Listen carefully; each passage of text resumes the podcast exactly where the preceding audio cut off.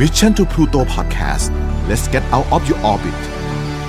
พบกับเรื่องราวที่คุณอาจจะหาไม่เจอ แต่เราเจอใน f i n a l f i l e Podcast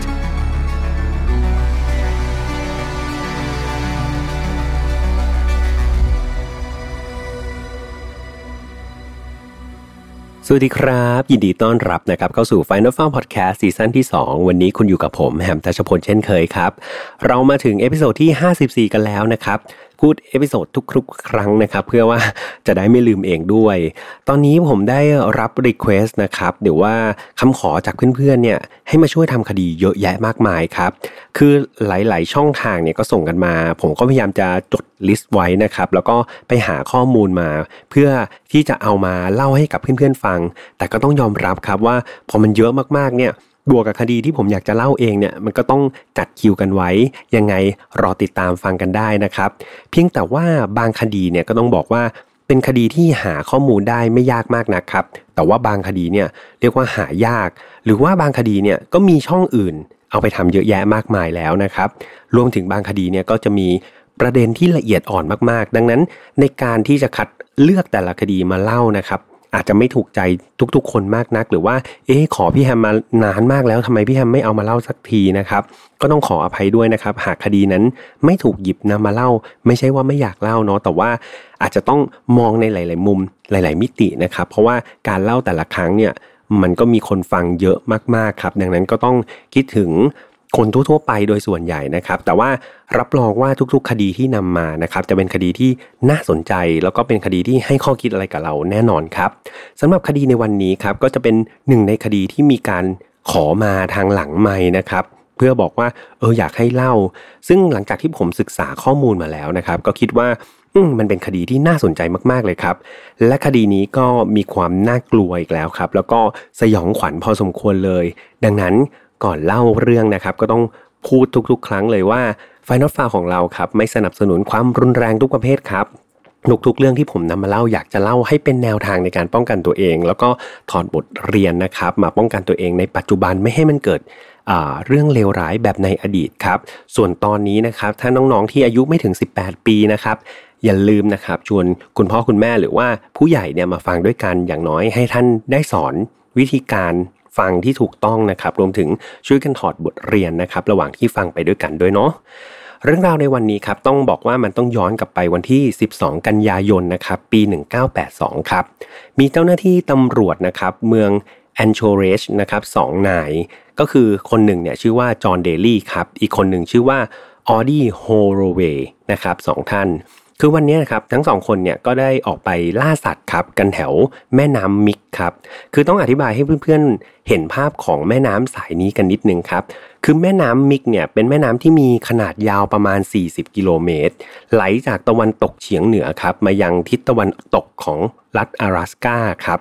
ด้วยความที่แม่น้ำแห่งนี้เนี่ยมันรายล้อมไปด้วยภูมิประเทศที่สวยงามมาก ยอดเขาเนี่ยเรียกว่าสูงสง่าครับ มีป่าปกคลุมอุดมสมบูรณ์ เรียกว่ามีสัตว์ป่าน้อยใหญ่เนี่ยอาศัยอยู่เต็มไปหมดเลย ดังนั้นมันก็จึงเป็นพื้นที่ที่มีเรียกว่านักล่าสัตว์ครับ จากทั่วสารทิศเลย มาออกมาล่าสัตว์กันแถวนี้เป็นประจำครับ โดยสัตว์ที่นิยมถูกล่าในบริเวณนี้ก็จะมีพวกแพะภูเขา พวกแกะที่อยู่ในป่านะครับ หรือว่าเป็นหมีดำก็มีหรือว่ากวางมูสนะครับ ก็จะอยู่ในแถบแม่น้ำ มิกแห่งนี้ครับ แล้ววันนั้นเองครับตำรวจสองคนนี้ก็คือจอห์นเดลี่กับออดี้ฮอลโลเวย์นะครับสองหนุ่มเนี่ยก็ไปทำกิจกรรมล่าสัตว์ครับแถวลุ่มแม่น้ำนิกเช่นเดียวกันนี่แหละ ทั้งคู่ครับก็ได้ออกไปล่าสัตว์จนกระทั่งเริ่มพลบค่ำและ มันก็เริ่มจะมองไม่เห็นทางแล้วใช่ไหมครับ พวกเขาก็เลยตัดสินใจที่จะกลับบ้านครับ เพราะว่าถ้ากลัวว่าฟ้ามืดเนี่ยในป่ามันก็จะดูไม่ค่อยปลอดภัยใช่ไหมครับ แต่ว่าระหว่างทางครับ พวกเขาเนี่ยก็เหลือบไปเห็นรองเท้าบูทคู่หนึ่งเนี่ยมันปักอยู่บนผืนทรายบริเวณริมแม่น้ำมิก คือเอาจริง ๆ แล้วมันก็น่าแปลกเนาะที่ว่าใครเนี่ยจะเอารองเท้าบูทเนี่ยไปวางไว้ตรงนั้นครับนายตำรวจสองคนนี้ก็เลยด้วยความที่เขาเป็นตำรวจมั้งเขาก็เลยลองเดินไปดูบริเวณรองเท้าบูทครับแล้วก็ดึงมันขึ้นมา พอดึงมันออกมาเนี่ยสิ่งที่เขาเห็นเนี่ย ดูลักษณะมันคล้ายๆกับกิ่งไม้ที่มันดูแบบแห้งๆ ดูเน่าเปื่อย ฝังจมอยู่ในผืนทรายอันนั้นนะครับ คือด้วยความที่ตอนนั้นแสงอย่างที่ผมบอกมันเริ่มโผล่เพลแล้วอาจจะมองอะไรไม่ค่อยเห็นชัด พวกเขาก็เลยพยายามเพ่งดูแล้วดูอีกครับเพื่อความแน่ใจแล้วก็ลองตรวจสอบดูว่ามันเป็นกิ่งไม้จริง ๆ หรือเปล่า แต่ปรากฏว่าครับเมื่อเขาลองดูดีๆ แล้วเนี่ยมันไม่ใช่กิ่งไม้ แต่มันคือกระดูกของมนุษย์ส่วนขานั่นเองครับ ถึงสภาพของกระดูกนะครับ เรียกว่าแทบไม่มีเนื้อติดอยู่เลย แต่มันก็จะมี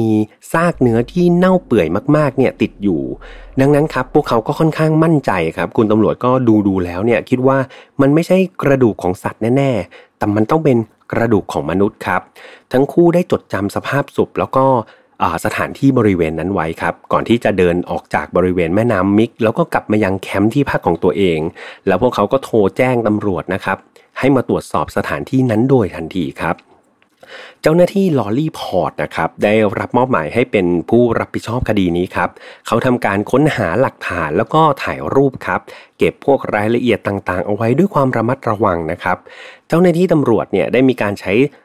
ลักษณะเหมือนเป็นตะแกรงอะครับขนาดใหญ่เนี่ยค่อยๆ ร่อนทรายบริเวณศพออกนะครับ ก็ร่อนกันอยู่หลายชั่วโมงเลย จนในที่สุดครับ ทางเจ้าหน้าที่เนี่ยก็ได้พบหลักฐานชิ้นสำคัญอย่างหนึ่งครับ นั่นก็คือปลอกกระสุนขนาด A.223 คาลิเบอร์ครับ โดยกระสุนเนี่ยโดยมากแล้วเนี่ยมันจะเป็นใช้กับปืนไรเฟิลซึ่งมีกำลังสูงมากๆ มันสูงขนาดไหนรู้ไหมครับเพื่อนๆ มันสูงขนาดที่ว่าส่วนมากอะเขาจะเอาไว้ล้มสัตว์ขนาดใหญ่จำพวกหมีกันเลยทีเดียวครับ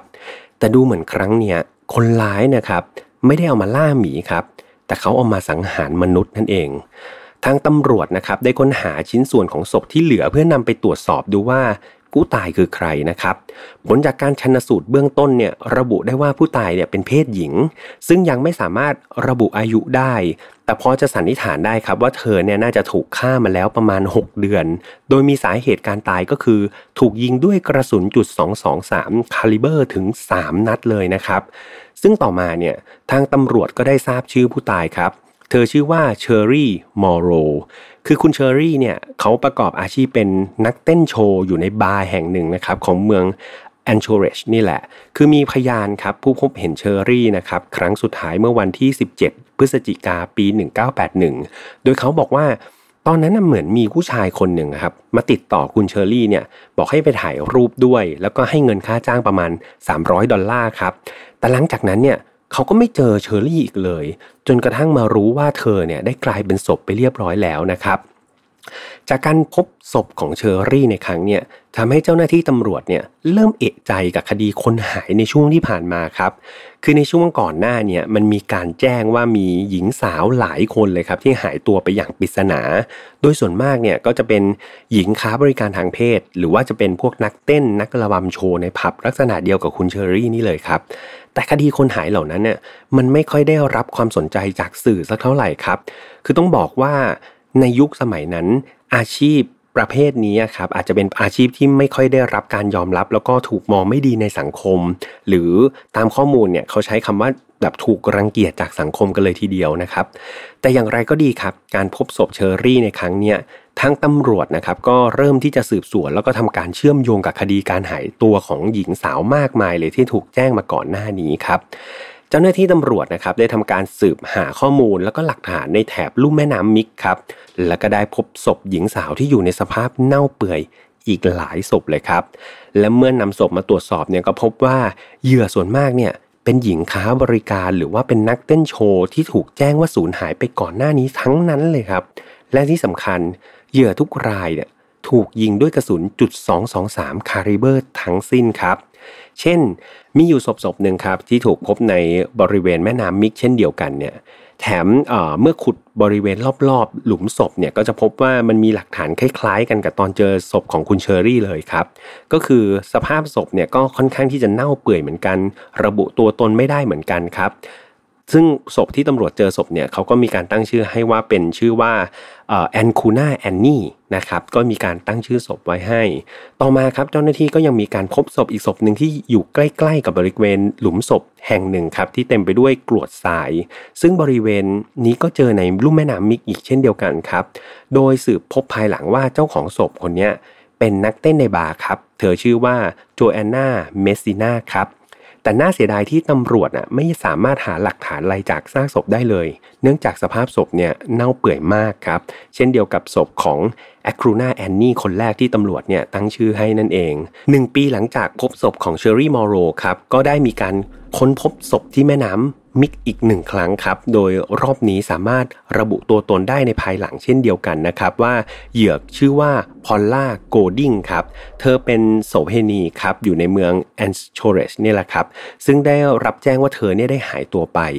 พอลล่าก็มีสภาพไม่ต่างจากศพอื่น ๆ ที่เจอก่อนหน้าครับ แล้วก็ถูกยิงด้วยกระสุนจุด223คาลิเบอร์ เหมือนกันเป๊ะเลยนะครับ จากข้อมูลเหล่านี้ครับมันค่อนข้างที่จะชัดเจน แล้วก็ยืนยันได้แล้วว่า คดีเหล่านี้มันมีความเกี่ยวเนื่องกันแน่นอนครับ แล้วก็ฆาตกรเนี่ยก็น่าจะเป็นฆาตกรคนเดียวกัน เป็นฆาตกรต่อเนื่องที่ชอบฆ่าคนด้วยปืนไรเฟิลสำหรับล่าสัตว์ครับ แต่การจะตามสืบหาตัวฆาตกรเนี่ยต้องบอกว่ายากมากๆ หลักฐานที่จะโยงไปถึงตัวผู้ต้องสงสัยนี่เรียกว่าแทบไม่มีเลยครับ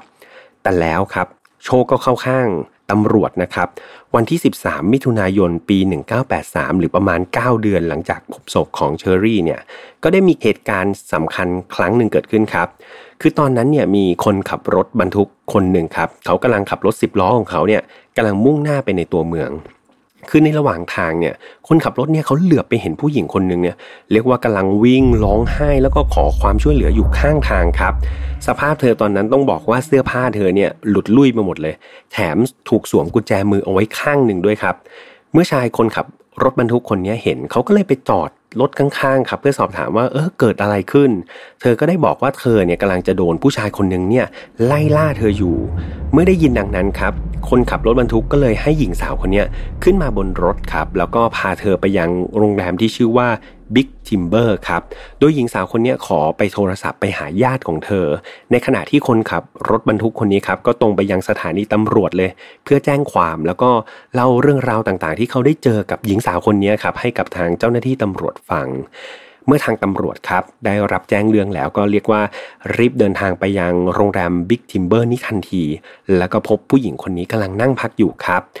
เจ้าหน้าที่ตำรวจเนี่ยก็ได้ปลดล็อกกุญแจมือเธอก่อน แล้วก็สอบถามเรื่องราวทั้งหมดที่เกิดขึ้นครับ ก็พบว่าหญิงสาวคนนี้เธอชื่อว่า Cindy Paulson ครับ เธอได้ให้การว่าคือวันนั้นเนี่ยเธอกำลังยืนอยู่ริมถนนแห่งหนึ่งนี่แหละ ก็มีผู้ชายอายุประมาณ 40 ปี ลักษณะมีผมแดงๆอะครับเขาก็เดินมาหาเธอ แล้วก็บอกว่าเดี๋ยวจะให้เงิน 200 ดอลลาร์นะ ขอให้เธอเนี่ยไปกับเขาหน่อย ซึ่งซินดี้ก็ได้ตอบตกลงนะครับ แล้วก็ขึ้นรถชายคนนั้นไป แต่เมื่อขับรถออกไปได้เพียงแค่ครึ่งทางครับ ชายคนดังกล่าวเนี่ยได้หยิบปืนขึ้นมาขู่เธอ พร้อมใส่กุญแจมือเธอไว้ครับ เขาได้กล่าวอีกว่า ถ้าเกิดเธอให้ความร่วมมือกับเขาอย่างดีเนี่ย เขาจะไม่ทำอะไรเธอ จากนั้นครับชายคนนี้ก็เรียกว่าขับรถพาซินดี้ครับไปยังบ้านแห่งหนึ่งครับ บ้านหลังหนึ่งเนี่ยแล้วก็พอไปถึงบ้านเนี่ยก็ลงมือข่มขืนเธออย่างทารุณเลยครับ สำหรับน้องๆนะครับ ท่อนต่อไปอาจจะรุนแรงนิดนึงนะครับ ก็คือการข่มขืนนะครับมีการบอกรายละเอียดพอสมควร เช่น มีการถูกกัดหัวนมจนขาดนะครับ หรือว่าใช้ค้อนนะครับ ทิ่มเข้าไปในช่องคลอดของเธออย่างรุนแรงนะครับ ขอเล่าประมาณนี้ก่อนละกันเพื่อลดความรุนแรงของเนื้อหานะครับ คือเมื่อเสร็จสมอารมณ์หมายของชายคนนี้แล้วเนี่ยเขาก็บอกว่าเนี่ยเขาจะพาเธอไปที่กระท่อมแห่งหนึ่งครับ แล้วก็จะปล่อยเธอไป ขอเพียงแค่เธอเนี่ยยอมทำตามเขาทุกอย่าง ให้ความร่วมมือกับเขาทุกอย่างครับ แล้วเขาจะไม่ทำร้ายเธอ ชายคนนี้ครับได้พาซินดี้ครับไปยังเครื่องบินส่วนตัวขนาดเล็กของเขาครับ เพื่อที่จะพาเธอเนี่ยไปยังสถานที่ที่เขาบอกไว้ก็คือกระท่อมแห่งนั้นแหละครับ แต่ซินดี้เนี่ย เธออาศัยจังหวะที่ชายคนนี้เขาเผลอครับ เธอก็เลยผลักประตูเครื่องบินแล้วก็วิ่งหนีออกมาอย่างสุดชีวิตเลย แน่นอนว่าชายคนนั้นครับ วิ่งไล่ตามเธอมาแบบเรียกว่าไล่ตามเธอมาติดๆครับ แต่โชคดีมากที่เธอเนี่ยดันไปเจอกับคนขับรถบรรทุกคนนั้น แล้วก็ได้ช่วยชีวิตเธอไว้ก่อนครับเมื่อได้ข้อมูลมาแบบนี้ทำให้การสืบสวนของตำรวจเนี่ยมันก็ง่ายขึ้นเยอะเลยใช่ไหมครับฆาตกรคนนี้ต้องเป็นคนมีฐานะแน่ ๆ เลยใช่ไหมเพราะว่า รวยขนาดมีเครื่องบินส่วนตัว และแน่นอนว่าเมื่อมีเครื่องบินก็ย่อมต้องมีอะไรครับเพื่อนๆ ย่อมต้องมีสถานที่ในการจอดเครื่องบินก็คือสนามบินนั่นเองครับ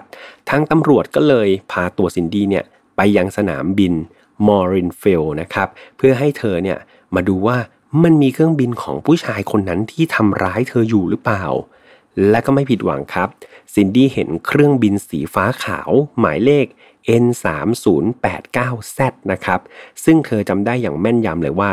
นี่แหละคือเครื่องบินของคนร้ายอย่างแน่นอนครับ ทางตำรวจก็โอ้คราวนี้ก็เข้าทางแล้วสิครับ ก็ทำการตรวจสอบกับหอบังคับการบินครับ เพื่อสืบหาว่าเจ้าของเครื่องบินลำนี้คือใครนะครับ และไม่นานเขาก็รู้ว่าเจ้าของเครื่องบินลำนี้คือนาย Robert Christian Hansen นั่นเอง โดยนายโรเบิร์ตครับ เกิดเมื่อวันที่ 15 กุมภาปี 1939 ใน Estherville Iowa ครับเขาเป็นบุตรของคุณเบเกอร์แล้วก็คุณเอ็ดนาโรเบิร์ตครับคือทั้งสองคนก็คือพ่อแม่โรเบิร์ตเนี่ยเป็นชาวเดนมาร์กที่อพยพเข้ามาอยู่ในอเมริกา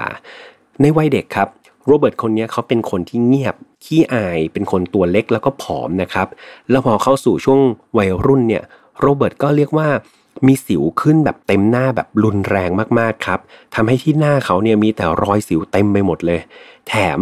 ด้วยความที่เขาเป็นคนที่พูดค่อนข้างติดอ่างครับทำให้โรเบิร์ตเนี่ยกลายเป็นเป้าหมายในการถูกบูลลี่นะครับหรือว่าถูกกันแกล้งจากเพื่อนร่วมชั้นเป็นประจำครับโรเบิร์ตเนี่ยถูกไปโรงเรียนก็จะถูกเยาะเย้ยถูกดูถูก ถูกกันแกล้งกลายเป็นตัวตลกไป นั่นเองครับมันยิ่งทำให้โรเบิร์ตเนี่ยเขาขาดความเชื่อมั่นในตนเองมาก ๆ เลยครับ เรียกว่า มันไม่มีความเชื่อมั่นจนกระทั่งเขาไม่สามารถที่จะมีเพื่อนได้เลยครับ มีข้อมูลหนึ่งบอกว่าสาเหตุที่โรเบิร์ตพูดติดอ่างเนี่ย เกิดจากความเครียดในวัยเด็กครับ คือเขามักจะโดนคุณพ่อเนี่ยดุอยู่เสมอ อย่างเช่น เรื่องที่เขาเกิดมาเป็นคนถนัดซ้ายครับ แต่ว่าพ่อเขาเนี่ยบังคับให้เขาทำอะไรด้วยมือขวาตลอด ถ้าเกิดเขาเผลอไปใช้มือซ้ายเมื่อไหร่เนี่ย ก็จะเรียกว่าโดนพ่อดุด่าอย่างรุนแรงครับ นั่นทำให้โรเบิร์ตเนี่ยไม่มีความสุขเลย ไม่มีความมั่นใจในตัวเองเลยครับ เขาก็เกิดความเครียดนะครับ แล้วก็ส่งผลด้านการสื่อสารของเขานั่นเองคือในวัยเด็กนั้นครับต้องบอกว่า ครอบครัวของโรเบิร์ตก็ไม่ได้ร่ำรวยอะไรครับ แถมเอาจริง ๆ ยังมีฐานะเนี่ยค่อนข้างยากจนกันเลยทีเดียว โรเบิร์ตก็เลยถูกคุณพ่อครับบังคับให้ไปทำงานในร้านเบเกอรี่ของพ่อเขาเองในช่วงเวลาว่าง และแน่นอนครับว่าความสัมพันธ์ระหว่างโรเบิร์ตกับคุณพ่อเนี่ยตั้งแต่เด็กอะมันก็ไม่ค่อยจะดีมากนักครับ หลังจากจบการศึกษาในโรงเรียนมัธยมปี 1957 ครับ โรเบิร์ตก็ได้สมัครไปเป็นทหารในกองทัพสหรัฐอเมริกาครับ แล้วก็กลายเป็นคนแม่นปืนที่เรียกว่ามีความเชี่ยวชาญระดับพักการเลยครับ คนหนึ่งเลย เรียกว่าเป็นมือปืนแบบที่แม่นออกมาก ๆ หลังจากเข้ารับราชการได้ 1 ปีครับ เขาก็ถูกปลดประจำการครับ โรเบิร์ตก็เลยไปทำงานเป็นผู้ช่วยครูฝึกที่โรงเรียนตำรวจนะครับในโพคาฮอนทัสครับรัฐไอโอวานี่แหละ และที่นั่นเองครับเขาก็ได้ไปพบกับหญิงสาวคนหนึ่งแล้วก็ตกหลุมรักกันครับ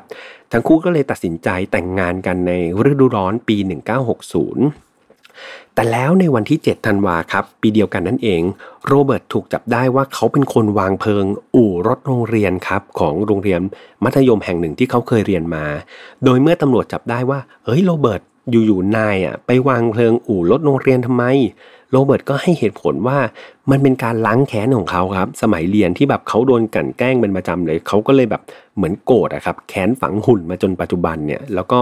ไปก่อแบบเหมือนไปวางเพลิงนะครับก่อให้แบบเออโรงเรียนเกิดความเสียหาย จากคดีนี้ครับทำให้เขาเนี่ยถูกจำคุกเป็นเวลา 3 ปีครับ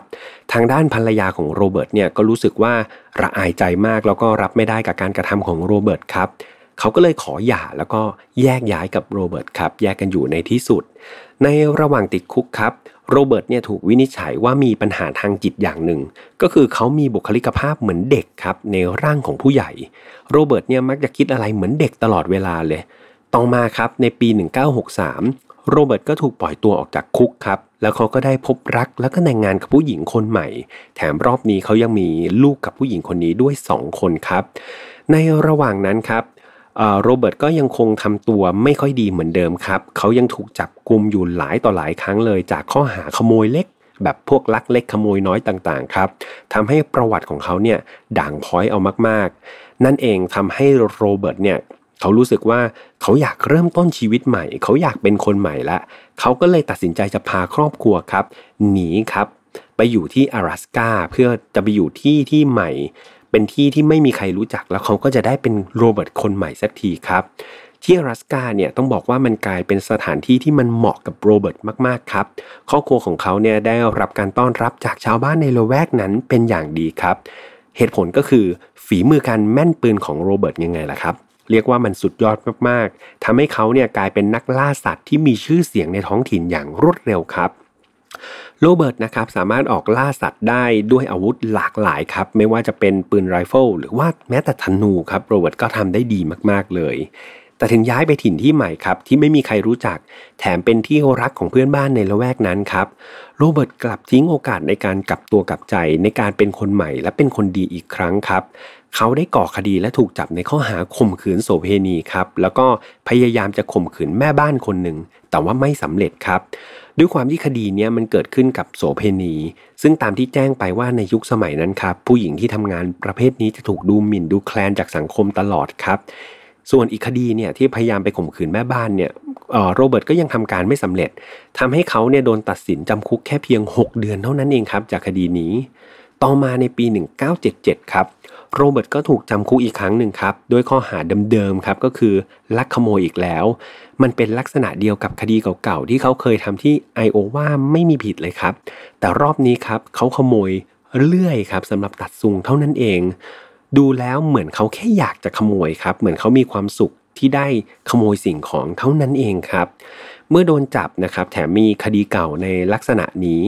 โรเบิร์ตจึงถูกส่งไปวินิจฉัยอาการทางจิตครับ แล้วก็พบว่า เขาเป็น bipolar disorder ครับหรือที่เราเรียกกันติดปากว่าเป็นโรคไบโพลาร์นะครับนั่นเองหรือว่าภาษาไทยก็คือเป็นโรคของอารมณ์แปรปรวนสองขั้วนะครับด้วยความที่เป็นการกระทำแบบเหมือนผิดแล้วผิดอีกครับ รอบนี้โรเบิร์ตครับก็เลยถูกศาลตัดสินนะครับให้จำคุก 5 ปีครับ พร้อมให้รักษาอาการทางจิตไปด้วย แต่แล้วหลังจากจำคุกได้เพียงปีเดียว โรเบิร์ตถูกปล่อยตัวออกมาอีกแล้วกับเพื่อนๆ ออกมารอบนี้เพื่อนๆคิดว่าเป็นยังไงครับ ทั้งเปลี่ยนที่อยู่ละ เพราะว่าตัวเองเดิมทีก็อยากจะแก้ไขใช่ไหมครับ อยากจะเปลี่ยนตัวเองเป็นคนดี มาเมืองใหม่ก็ติดคุกไป 2 รอบแล้วเนี่ย คิดว่าน่าจะกลับตัวกลับใจได้แล้วใช่ไหมครับ เปล่าเลยครับ ต่อมาเนี่ยครับโรเบิร์ตก็ปลอมตัวเป็นโจรครับ แล้วก็มาปล้นบ้านตัวเอง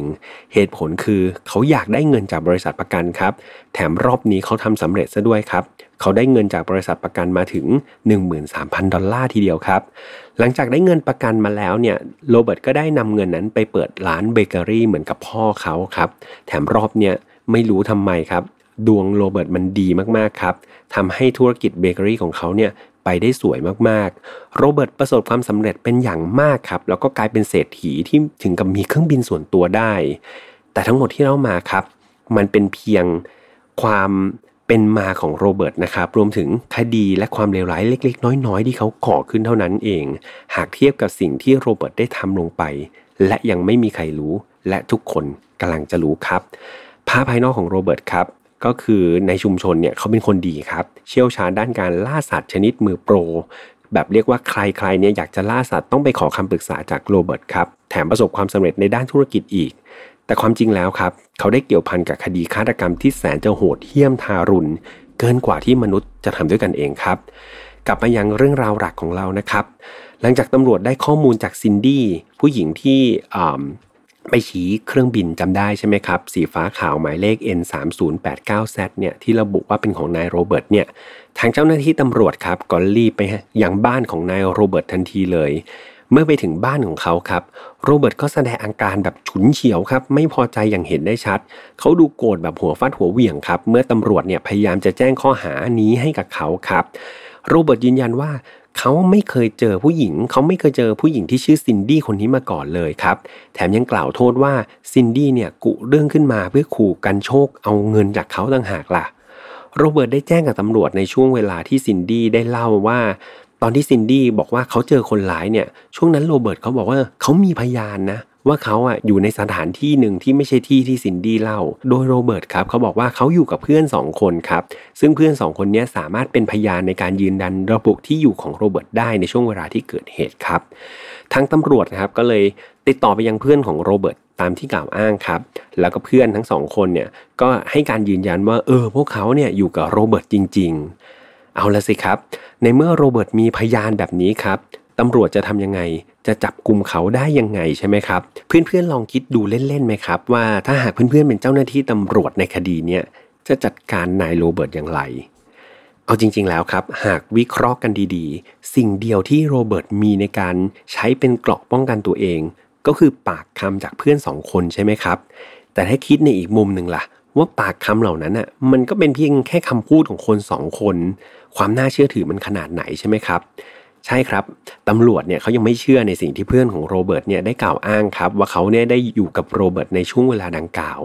ตำรวจก็เลยนำตัวเพื่อนของโรเบิร์ตครับมันทำการแบบเรียกว่าสอบสวนแบบละเอียดอีกครั้งหนึ่งโดยรอบนี้ครับมีการตั้งคำถามเพื่อเจาะจงในเรื่องของช่วงเวลาโดยเฉพาะครับ เพื่อดูว่ามีใครให้การเท็จหรือเปล่า แถมรอบนี้ครับตำรวจยังได้แจ้งกับพวกเขาอีกด้วยว่า หากมีใครให้การเท็จเนี่ยพวกเขามีสิทธิ์จะติดคุกง่าย ๆ ในฐานะผู้สมรู้ร่วมคิดเลยทีเดียวพอเจอการสอบถามอย่างหนักครับ แล้วก็ความกดดันอย่างหนักเนี่ยในที่สุดครับ เพื่อนทั้งสองคนของโรเบิร์ตก็สารภาพว่าพวกเขาไม่ได้อยู่กับโรเบิร์ตครับตามที่ได้แจ้งไว้ตั้งแต่ตอนแรกครับ คราวนี้กลายเป็นว่าโรเบิร์ตไม่มีพยานไม่มีหลักฐานในการแก้ตัวอีกต่อไปครับ ในวันที่ 27 ตุลาคมครับปี 1983 เจ้าหน้าที่ตำรวจครับได้ติดตามโรเบิร์ตไปยังที่ทำงานของเขา แล้วก็นำตัวไปสอบสวนที่กรมตำรวจอีกครั้งหนึ่งครับ เจ้าหน้าที่ตำรวจเนี่ยยังได้มีการไปค้นบ้านโรเบิร์ตแล้วก็พบอาวุธ แล้วก็ของต้องสงสัยอีกหลายรายการครับ ยกตัวอย่างเช่น ปืน Remington ครับ 522 ไรเฟิล1กระบอกครับ แผนที่เครื่องบินที่มีการทำเครื่องหมายไว้ต่างๆ ครับ อัญมณีเครื่องประดับผู้หญิง แต่ที่ทำให้ตำรวจเนี่ยมั่นใจว่านายโรเบิร์ตต้องมีส่วนเกี่ยวข้องกับคดีฆาตกรรมต่อเนื่องครั้งนี้แน่ๆ เพราะพวกเขาครับได้พบกับบัตรประจำตัวประชาชนของผู้หญิงที่เสียชีวิตที่แม่น้ำมิกครับ แล้วก็ปืนจุด223 caliber Mini 14ไรเฟิลนะครับซึ่งเป็นปืนที่คาดว่าจะเป็นอาวุธที่ใช้ในการสังหารเหยื่อทุกรายที่พบในลุ่มแม่น้ำมิกแห่งนี้นั่นเองครับ เรียกว่าหลักฐานค่อนข้างที่จะครบแล้วก็แน่นหนามากๆ นายโรเบิร์ตดูแล้ว น่าจะดิ้นไม่หลุดอย่างแน่นอนใช่ไหมครับ ในวันที่ 3 พฤศจิกายนครับปี 1983 เนี่ยนายโรเบิร์ตก็ได้ถูกนำตัวขึ้นศาลแล้วก็ได้รับแจ้งข้อหาทำร้ายร่างกาย ลักพาตัว ใช้อาวุธปืนในทางไม่ถูกต้อง แล้วก็หลอกลวงบริษัทประกันครับ เบื้องต้นเนี่ยนายโรเบิร์ตให้การปฏิเสธทุกข้อกล่าวหา แต่ในขณะนั้นครับทางตำรวจเนี่ยกำลังรอผลพิสูจน์เรื่องของกระสุนปืนอยู่ครับ แล้วก็กำลังรวบรวมหลักฐานอื่น ๆ ที่มันชัดเจนมากยิ่งขึ้น จนกระทั่งวันที่ 20 พฤศจิกายนครับ ปี 1983 เนี่ยผลการพิสูจน์เรื่องลูกกระสุนเนี่ยครับก็มาถึงโดยทาง FBI ครับได้ลงความเห็นว่ากระสุนที่ตำรวจพบในบริเวณที่พบศพล้วนถูกยิงจากปืนไรเฟิลของนายโรเบิร์ตทั้งสิ้นครับ ซึ่งเมื่อหลักฐานชี้ชัดมาขนาดนี้แล้ว ดูแล้วนายโรเบิร์ตก็รู้ตัวแล้วครับ ว่าตัวเองเนี่ยจะต้องถูกตัดสินโทษแน่ ๆ ครับ เขาก็เลยเรียกทนายมาปรึกษาครับ เพราะว่าเขาก็เป็นคนมีฐานะใช่ไหมครับ คือทั้งคู่เนี่ยก็ได้ยื่นข้อเสนอแก่อัยการว่า ถ้าเขายอมรับสารภาพเรื่องราวทั้งหมดแต่โดยดีเนี่ยเขาขอแลกครับกับความสะดวกสบายในการไปอยู่ในคุก ซึ่งสุดท้ายครับ ข้อเสนอนี้ดันเป็นที่ตกลงด้วยครับ และนี่คือคำรับสารภาพของนายโรเบิร์ตครับเขาได้เริ่มฆ่าเหยื่อรายแรกนะครับในปี 1973 หลังจากออกจากคุกในคดีข่มขืนโสเพณีครับ โดยเหยื่อที่เป็นเป้าหมายของเขาก็จะเลือกหญิงสาวโสเภณีเป็นหลักนะครับ รวมถึงพวกนักเต้นระบำเปลือยนะครับในบาร์ต่างๆด้วย นายโรเบิร์ตเนี่ยจะเริ่มชักชวนหญิงสาวครับไปหลับนอนด้วยก่อน และเมื่อสบโอกาสเนี่ยก็จะลักพาตัวไปยังบ้านแห่งหนึ่งที่เป็นบ้านที่เขาสร้างไว้เพื่อทำการข่มขืนโดยเฉพาะครับ ก่อนจะพาไปยังกระท่อมร้างนะครับ ซึ่งมันตั้งอยู่ห่างไกลจากตัวเมืองมาก ๆ โดยเขาจะพาเหยื่อเนี่ยนั่งเครื่องบินส่วนตัวไปยังกระท่อมเหล่านั้นครับเมื่อไปถึงครับเขาจะทำการข่มขืนเหยื่ออีกหนึ่งครั้งครับ ก่อนที่จะถอดเสื้อผ้าเหยื่อออกทั้งหมดเลย มัดมือปิดตาของเหยื่อ แล้วก็ปล่อยให้เหยื่อผู้เคราะห์ร้ายคนนั้นครับ อยู่ในสภาพเปลือยเปล่า วิ่งหนีเข้าไปในป่า บริเวณนั้นต้องบอกว่ากระท่อมแล้วก็มีป่ารายล้อมอยู่นะครับ แล้วก็ปล่อยเหยื่อเนี่ยวิ่งเข้าไป โดยเขาจะมีระยะเวลาที่เขากำหนดไว้ครับ เมื่อปล่อยเหยื่อเข้าไปได้ตามเวลาที่กำหนดแล้วเนี่ยนายโรเบิร์ตครับก็จะเริ่มออกตามล่าพวกเธอ ด้วยมีดครับแล้วก็ปืนไรเฟิลที่เขาใช้ในการล่าสัตว์นั่นเอง และเมื่อเขาเจอเหยื่อครับ เขาก็จะทำการสังหารเหยื่อ เป็นที่เรียบร้อยนะครับ ก็เหมือนกับเขาเนี่ยล่าสัตว์ครับ แต่ว่ารอบนี้เหมือนเขาล่ามนุษย์ครับ เมื่อเหยื่อเนี่ยถูกฆ่าทิ้งเขาจะทำการเก็บเครื่องประดับของเหยื่อครับเป็นที่ระลึก แล้วก็ฝังศพของเหยื่อตามจุดต่างๆ ในป่า และเขาก็จะกลับมาครับทำเครื่องหมายในแผนที่เอาไว้ ซึ่งทางเจ้าหน้าที่ตำรวจครับได้มีการตามไปสำรวจศพต่างๆ ตามเครื่องหมายบนแผนที่เนี่ยก็มีการค้นพบศพกว่า 18 ศพกันเลยทีเดียวครับสุดท้ายนายโรเบิร์ตครับแจ้งว่าเหยื่อทั้งหมดที่เขาลักพาตัวข่มขืนนะครับมีราวๆ30 คนครับ และในนั้นครับมีคนที่เขาฆ่าตายไม่ต่ำกว่า 17 คนครับ โดยเขากระทำการมาแบบเนี้ยนานกว่า 10 ปีแล้ว นับตั้งแต่ปี 1973 จนกระทั่งปี 1983 ที่เขาจับคุมครับ วันที่ 18 กุมภาครับปี 1984 เนี่ยศาลก็พิพากษาให้นายโรเบิร์ตคริสเตียนแฮนเซนคนนี้ครับมีโทษจำคุกเป็นเวลา 461 ปีครับ โดยไม่มีสิทธิ์ขออุทธรณ์ผ่อนผันใดๆพูดง่ายๆก็คือจำคุกไปตลอดชีวิตนั่นเอง ในที่สุดครับวันที่ 21 สิงหาปี 2014 ครับโรเบิร์ตก็ได้เสียชีวิตลงนะครับด้วยโรคชราภาพครับ ซึ่งเขามีอายุได้ถึง 75 ปีทีเดียวเขาเป็นอันสิ้นสุดครับ คดีของอาชญากรที่ได้ชื่อว่าเป็นนักล่ามนุษย์ครับ เป็นนักล่าโสเพณี หลังจากทำคดีนี้ครับ ผมต้องบอกตรงๆว่ารู้สึกสลดใจออกมากๆครับ ที่ครั้งหนึ่งเนี่ยมันเคยมีคนที่ทำกับชีวิตคนอื่นเหมือนกับสัตว์กันเลยทีเดียวครับ คือตัวนายโรเบิร์ตครับการล่าเหยื่อของเขาครับมันเป็นเพียงแค่เกมเพื่อความสนุกเท่านั้นเอง คือเขาหลอกเหยื่อผู้หญิงที่ไม่รู้เรื่องรู้ราวครับมาเป็นเหยื่อเพื่อสนองตันหาของเขา เอาจริง ๆ ผมเชื่อว่าผู้หญิงครับที่เลือกอทำอาชีพประเภทนี้นะครับไม่ว่าจะเป็นค้าบริการหรือว่านักเต้นโชว์นะครับเธอคงอยู่ในสภาวะที่จำยอม จำเป็นที่จะต้องทำจริง ๆ ผมเชื่อว่าถ้าหากมีทางเลือกอื่นแล้วเนี่ยเธอก็คงจะไม่มาทำอาชีพเหล่านี้นะครับ ซึ่งเอาจริง ๆ มันก็น่าสงสารมากๆอยู่แล้ว แต่ดันมาเจอกับฆาตกรโรคจิตครับที่แบบเหมือนมาฆ่าเธอแบบเสมือนไม่ใช่มนุษย์เลยนะครับ พาเธอไปข่มขืน พาเธอไปปล่อย แล้วก็มีการจับเวลาเพื่อออกล่าเหยื่อเหมือนกษัตริย์เลยครับ คือปกติเนี่ยอีเวนแบบ ต่อให้เป็นการล่าสัตว์อะครับ ผมก็ไม่ได้รู้สึกว่าจะสนับสนุนอยู่แล้ว แต่นี่มันเป็นการล่ามนุษย์ก็ยิ่งรู้สึกว่ามันโหดหูมากๆครับ กับคดีนี้ทำมาหลาย ๆ คดีครับ เราจะรู้สึกว่าฆาตกรมีแรงจูงใจแตกต่างกันไปใช่ไหมครับ ไม่ว่าจะเป็นการ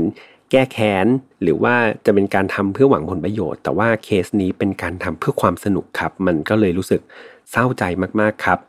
อย่างไรก็ดีครับ คดีนี้ค่อนข้างเป็นคดีที่มีชื่อเสียงครับ แล้วก็มีข้อมูลจากหลายแหล่งมาก ๆ หากข้อมูลใดนะครับ ที่วันนี้ผมนำมาเล่าแล้วผิดพลาดไปต้องขออภัยไว้หน้าที่นี้ด้วยนะครับ หรือว่าเพื่อนๆมีข้อมูลที่มากกว่านี้ครับ ก็อยากให้เอามาแบ่งปันกันครับ เพราะว่า อยากให้อยากรู้เหมือนกันครับว่าเพื่อนๆมีข้อมูลอะไรที่มันมากกว่านี้ผมเองก็จะได้รับรู้เป็นอาหารสมองให้กับเพื่อนเพื่อนทุกๆทท่านรวมถึงตัวผมเองด้วยนะครับยังไงก็มาแชร์กันได้เลยครับสำหรับไฟนอตฟาวครับจะออกอากาศทุกวันอังคารนะครับทางช่อง Mission to Pluto ครับเหมือนเดิมเลย ไม่ว่าจะเป็น YouTube Spotify SoundCloud Podbean Apple Podcast นะครับแล้วก็มีแฟนเพจของ Mission to Pluto ด้วยที่จะมีทั้งสาระแล้วก็ความรู้นะครับอยู่ในนั้น พิเศษครับสำหรับใครที่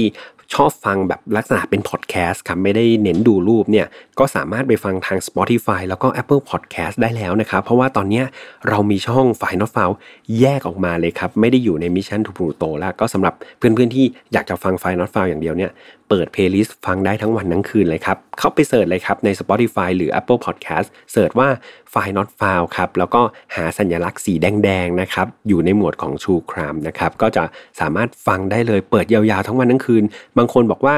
ฟังเสียงพี่แฮมแล้วรู้สึกหลับสบายก็ทำเป็น ASMR ก็ได้นะครับ แนวฆาตกรรมก็ไม่มีใครว่าครับ ยังไงก็ฝากเข้าไป Follow แล้วก็ฝากเข้าไปฟังด้วย ทุกๆช่องทางครับยังสามารถ feedback กันได้เหมือนเดิมครับผมยังรออ่านทุกๆคอมเมนต์ของเพื่อนๆเหมือนเดิมนะครับ และก็ที่สำคัญครับ อย่าลืมว่าเรามี f i Not f o u Family นะครับ เข้าไปใน Facebook แล้วก็ search ได้เลยว่า File Not Found Family ในกลุ่มนั้นครับ วันที่ผมอัดก็มีหลายสี่พันกว่าคนแล้วครับ ก็เยอะมากๆครับ ประทับใจมากๆ แล้วเพื่อนๆในนั้นคือ น่ารักจริง ๆ ครับ ทุกคนสุภาพให้เกียรติกัน แล้วก็ชื่นชอบในคดีฆาตกรรมเหมือนกัน ยังไงเราไปพูดคุยกันเล่นๆ ในกลุ่มได้เนาะผมรอทุกคนอยู่สำหรับวันนี้ครับ ก็เป็นอีกหนึ่งคดีที่ ค่อนข้างเล่ายาวเหมือนกันเนาะแล้วก็เสียงก็เริ่มจะไปแล้วเหมือนกันครับ ขออนุญาตไปพักก่อน 1 อาทิตย์ครับ แล้วเจอกันใหม่วันอังคารหน้ารักษาสุขภาพกันด้วยนะครับเพื่อนๆ แล้วเจอกันครับ สวัสดีครับ Mission to Pluto Podcast let's get out of your orbit พบกับเรื่องราวที่คุณอาจจะหาไม่เจอ แต่เราเจอใน f i n a l f i l e Podcast